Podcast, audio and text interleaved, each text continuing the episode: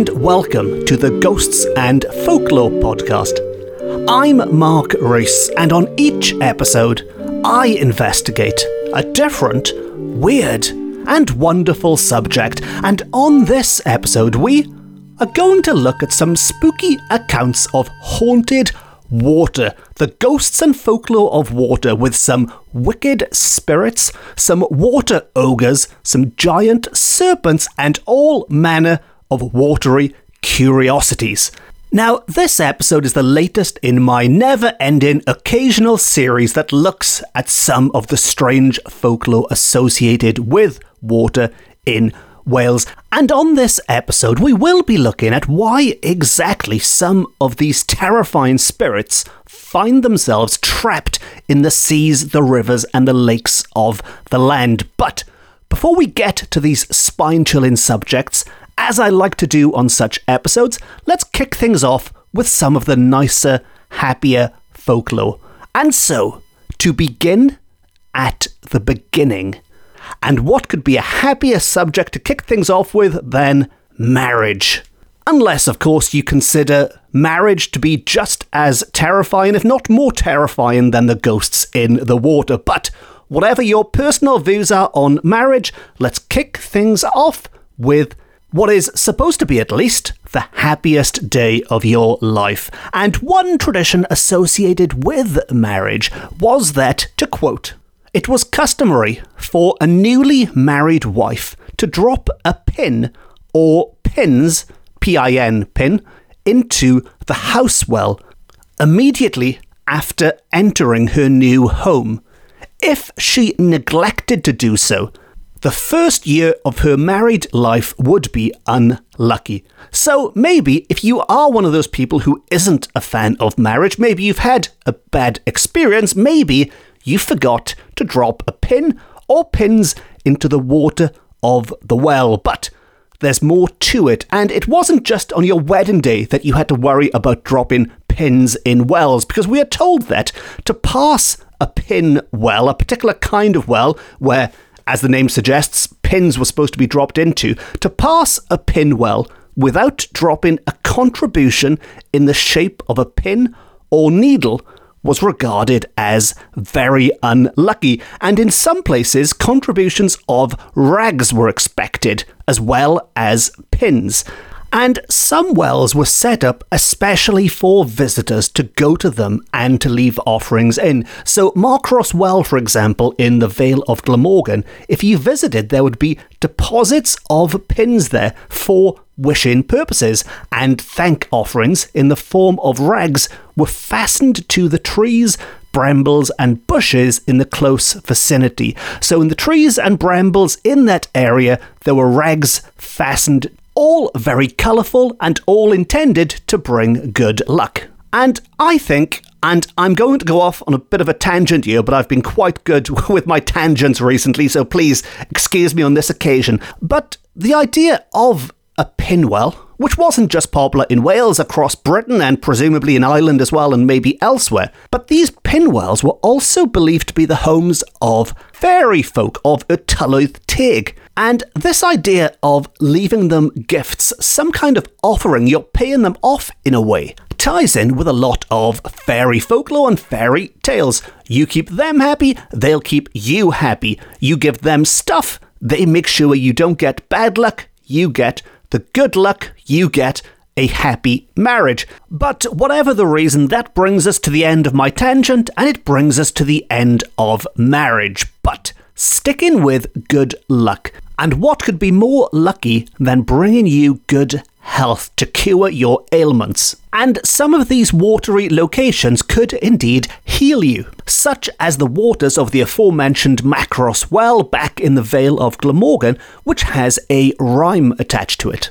And the water there, we are told, was of medicinal efficiency, and especially in cases of eye affections. It seems to have been visited for various complaints, and an old rhyme about it runs thus For the itch, the stitch, rheumatic, and the gout, if the devil isn't in you, this well will take it out. So the water in this well could defeat any ailment with the one exception of the devil himself. If the devil's in you, it won't work. Otherwise, get yourself to Marcross Well, where people also believed that the waters of this spring promoted the growth of the hair. So, a handy well all round. Now, let's move on to some of the more dangerous watery places. And we are told that springs and wells in some districts were supposed to be guarded by serpents and dragons, and the killing or removal of the guardian was attended by dire consequences. And they aren't exaggerating when they say dire, because some of the consequences could be, for example, an epidemic which swept away entire families. And as such, to offend a well or spring was regarded as dangerous. And I think regarded as dangerous is putting it lightly. So, by offending a spring or well, by removing the guardian, you could see your entire family swept away. Although I should stress, before that happens, you do, of course, have to defeat the Guardian, which would be something like a dragon. So I don't think too many people had to worry about this happening to them, you know, unless they were Bilbo Baggins, say. But uh, cer- certainly not in Wales, maybe in the Shire, not in Wales, although there is actually a link between the Shire and Wales. And if you'll excuse me going off on another quick tangent, I think I've jinxed myself. After no tangents for months on end, we've now got two on the same episode back to back. But as I'm sure Tolkien fans will know, he was very much inspired by Welsh mythology, by the Mabinogion, and by the language, as I've mentioned before. And in the 1940s, at least according to the legend, around the time he was writing Lord of the Rings, Tolkien did indeed spend some time in Talybont on Usk, and apparently the contrast he saw there between the idyllic Brecon Beacons and what was going on in the industrial part of the country with flames shooting up into the sky and all the soot and the danger inspired the Shire because of this contrast between the idyllic Brecon Beacons and the, the, the, the fire breathing furnaces of the industrial parts.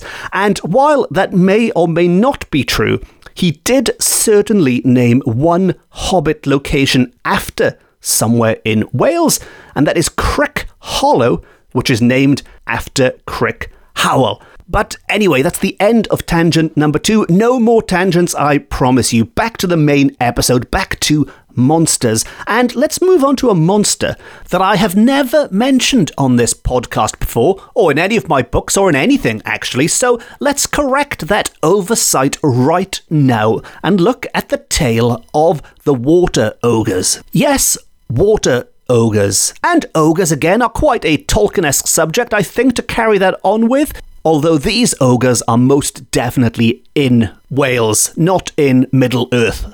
And to quote, an old woman living in the hamlet of Ogmore to the south of Bridgend, Glamorgan, as it was then, nowadays it's just Bridgend.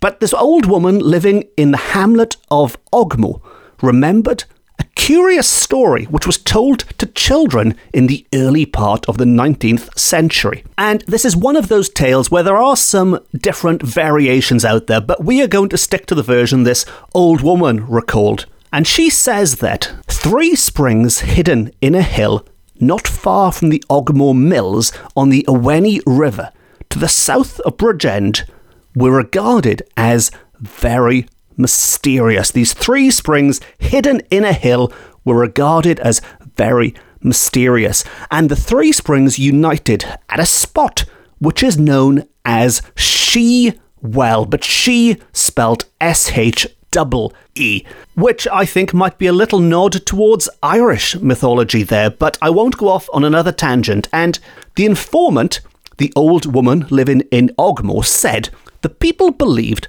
that girls were carried off by water ogres and kept imprisoned at the source of the springs. Some of these maidens never escaped, but one came away, one escaped, and was ever afterwards dumb, so that she could not describe what had happened during her absence. So, girls in the area of Ogmore are being carried off by these water ogres to this hidden, secluded spot. And even if you managed to escape, which was rare, there's only one example that we have, you came back unable to speak of the ordeal. And one day, and this is a slightly confusing part of the tale, I'll, I'll explain this in a moment, but one day the she well, the she well, the source of this water where the springs met, to quote, ran away. It ran away. Now, I am assuming that's not in the literal sense, the water, the water got up and, and legged it, as it were. But the water was no longer there. The water was gone, and there is an explanation offered because, as well as the ogres, some wild, wicked men formerly lived on the banks of the Ewenny and Ogmore rivers. They never mowed the meadows, nor sowed the fields, but lived by robbery and murder, so that often human blood tainted the waters of the rivers, which is quite a short description for quite a horrific scene. The rivers in this part of Bridgend were flowing red with all the blood that was being dumped into it, and we are told that as a result of this neglect, the she well mourned and lamented and one day it suddenly receded into the hills. The low cavern of the well became quite dry, and not a trickle of water could be seen. So the water, after flowing red from human blood, thanks to these wicked men who didn't lift a finger to do any work, they simply robbed and killed other people. As a result, the water in the she well has receded into the darkness, just leaving behind this cavernous opening. And to return to the tale, the robbers heard the moanings and groanings of the well. The well was not silent, and they quickly realized that not only had the water been taken away, but everything that was in the water, including the fish which sustained them, and they said to themselves, The ogres of the She-Well cannot deprive us of the fish, and they decided to go in search of the source of the water to find exactly where everything had retreated to. But when they looked where the stream flowed to meet the rivers, nothing was found but snakes and toads. Just barren riverbeds with snakes and toads. And when the men went to the Ewenny and Ogmore rivers, they found that the ogre of the she well had charmed away all the fish. So, with all the fish gone, all of a sudden the robbers were penitent, and they went humbly to the cavern from which the she well sent forth its stream and begged the ogre to let the waters return. The ogre promised to do this if the men agreed to till the lands, cultivate the fields, and mow the meadows. Then the robbers made the cavern and basin of the well sweet and clean and planted trees around so that the place looked cool and inviting. The people danced and rejoiced in honour of the return of the she well, and it was said that old men and women grew young again for joy. So, all in all, it's a happy story in the end. The wicked men changed their ways. They made Ogmore and the surrounding area a lovely place to live where people grew young again from joy. So it was good news for everyone well, except maybe for all of those girls being carried off to the cavern by the water ogres, but everyone seems to have forgotten about them, so let's just move on to the next tale. And things get a bit creepier in our next tale, because near Nantlle in Gwynedd, there is a spring near a brook, and sometimes sorrowful cries and wailings are heard there. They are supposed to come from this deep, unseen spring where a water woman lives in imprisonment for her sins. And I'll resist the urge to go off on a third tangent here, but it's always the sinful woman, isn't it? And when you look at these sins from a modern perspective, they are hardly sinful. But either way, she has been imprisoned for her sins. The cries are ominous of death in the parish. So not only is this just a terrifying sound reminding the locals of the tortured soul of this spirit trapped in the water, it also doubles up as a kind of death omen, with her tormented wailing signalling that somebody would not be on this earth much longer. So her voice worked in a similar way to the toili, to the phantom funerals, or the Canwyll Corff, the corpse candles, where to see one was never ever a good sign. Which leads us into our next unusual tale, and this one comes to us courtesy of some family manuscripts, and it goes like this. Llanddowror, which I'm assuming is the Llanddowror in Carmarthenshire, back in Carmarthenshire, but Llanddowror is a corruption from Llandyfrgwyr, we are told, and I'll spell those out to you. The last one, Llandyfrgwyr, is double L A N D Y F R G W Y R, and Llanddowror is double L again, A N double D th O W R O R.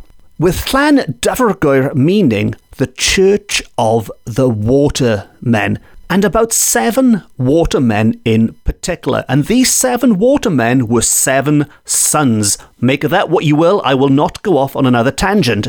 And these watermen from Llanddowror were born on the water, escaped from the water, and on land were maintained by the fishes of the water.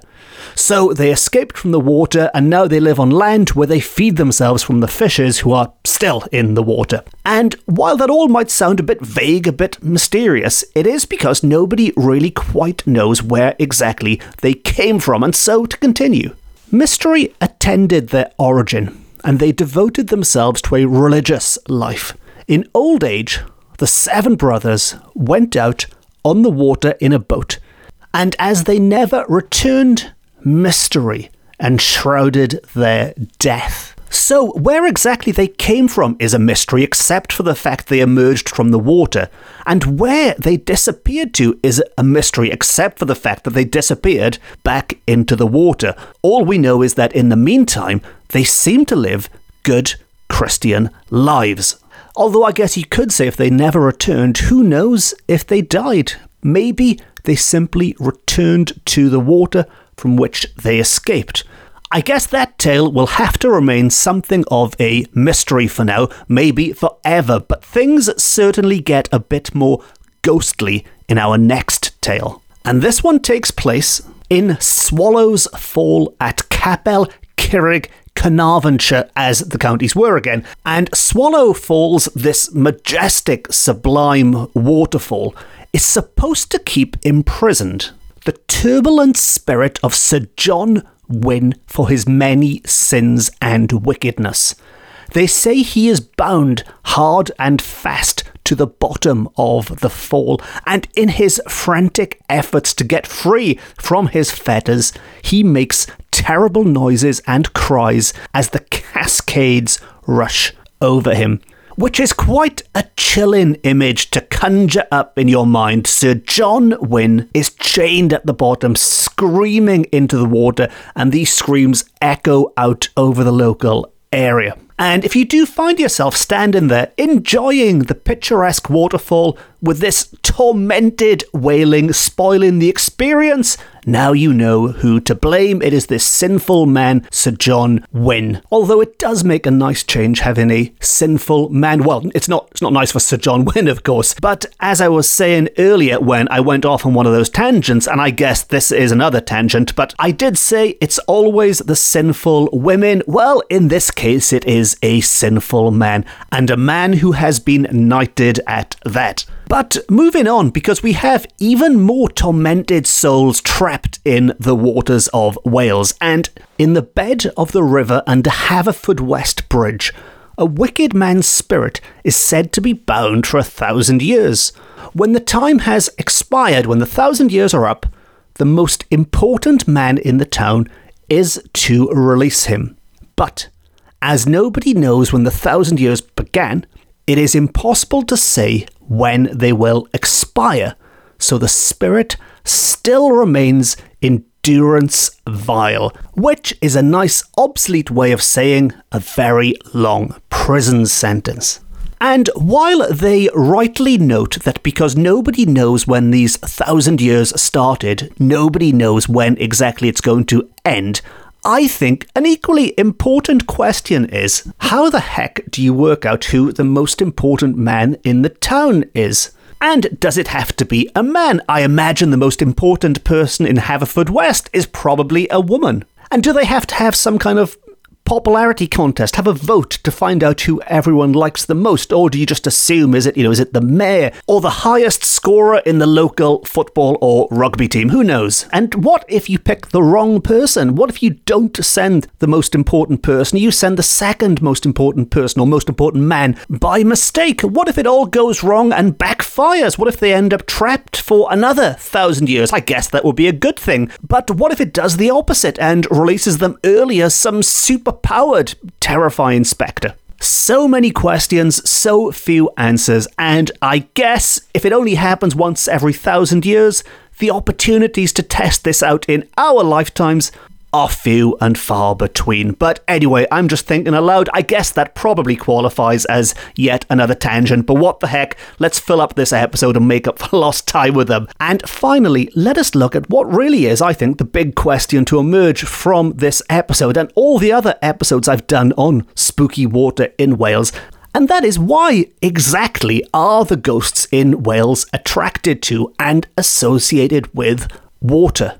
Well, to quote in the days of old, when ghosts were laid, and that's laid L A I D, as in the, the old fashioned way of saying busted, you know, when ghosts were laid, when ghosts were busted, the spirits were driven to a pool of water, a lake, a well, or the sea. So, what we're told is back in the good old days, when a ghost was laid, when a ghost was busted, it was then disposed of into the water. Now, it could be any body of water, it could be a pool, a lake, a well, or the sea, but that is where the ghost was then imprisoned. So, if we keep the Ghostbusters idea going, think of them as being caught in traps, but then instead of emptying that trap into a containment unit, that trap would be emptied into the water. And to continue with the quote, occasionally they were allowed to return from their watery prison by the length of a grain of corn or barley a day. And this is something which does crop up again and again in many of these old ghost stories where it's never permanent. It's never forever. So, as we've just heard in the last tale from Haverfordwest, they were trapped for a very long time, for a thousand years, for many lifetimes, and even at the end of that, there was a pretty good chance they weren't going to get out. But it was never impossible. There was always a slim chance that they might, one day, someday, manage to escape. And that is why, to quote, it took ages to accomplish this journey. And even then, when they did make it back, they weren't always in the same form as before. And yes, I did say form. They might come back in a different form, such as in this one particular tale from the Vale of Neath, where a tale was formerly told of a spirit doomed to remain trapped in one of the pools of the Hepst of the river and returning in the shape of a frog. So this spirit waited for for what a, a, century, more maybe I don't know, but a very very long time. And when they finally did return, they returned in the shape of a frog. So if you do see a frog emerging from a pool, be sure to take care because yes, it might just be a frog, but it might also be a wicked spirit that has been patiently waiting biding its time for centuries for revenge. So before you go picking it up or kissing it, even, there is just as much chance of it being a prince as a demon. And on that ominous note, we have reached the end of another riveting episode of the Ghosts and Folklore podcast. And I am so, so sorry for that terrible pun. Normal service will be resumed next episode, I promise. But if you have enjoyed this episode, even with the terrible jokes and all the tangents, and you'd like more watery folklore, as I've mentioned, I've recorded quite a few episodes on this theme now, if you wanted to go back and check them out. And also, if you haven't already, be sure to hit the subscribe button and you'll never miss one of the future spooky, watery episodes coming up. And as always, if you'd like to support the podcast, you can treat me to a coffee via my website, or you could just leave a nice review or give it a quick thumbs up or five stars or whatever the options are on whatever platform you are consuming this on. If you'd like more ghosts and folklore, you can follow me on social media. I'm on Twitter, I'm on Facebook, and I'm on Instagram. And as well as this podcast, I've also written a number of books about similar weird and wonderful subjects, which are available from all good bookshops offline and on. And on that note, it just leaves me to say thank you very much for listening. Diolch and fawr iawn am wrando. I've been Mark Rees.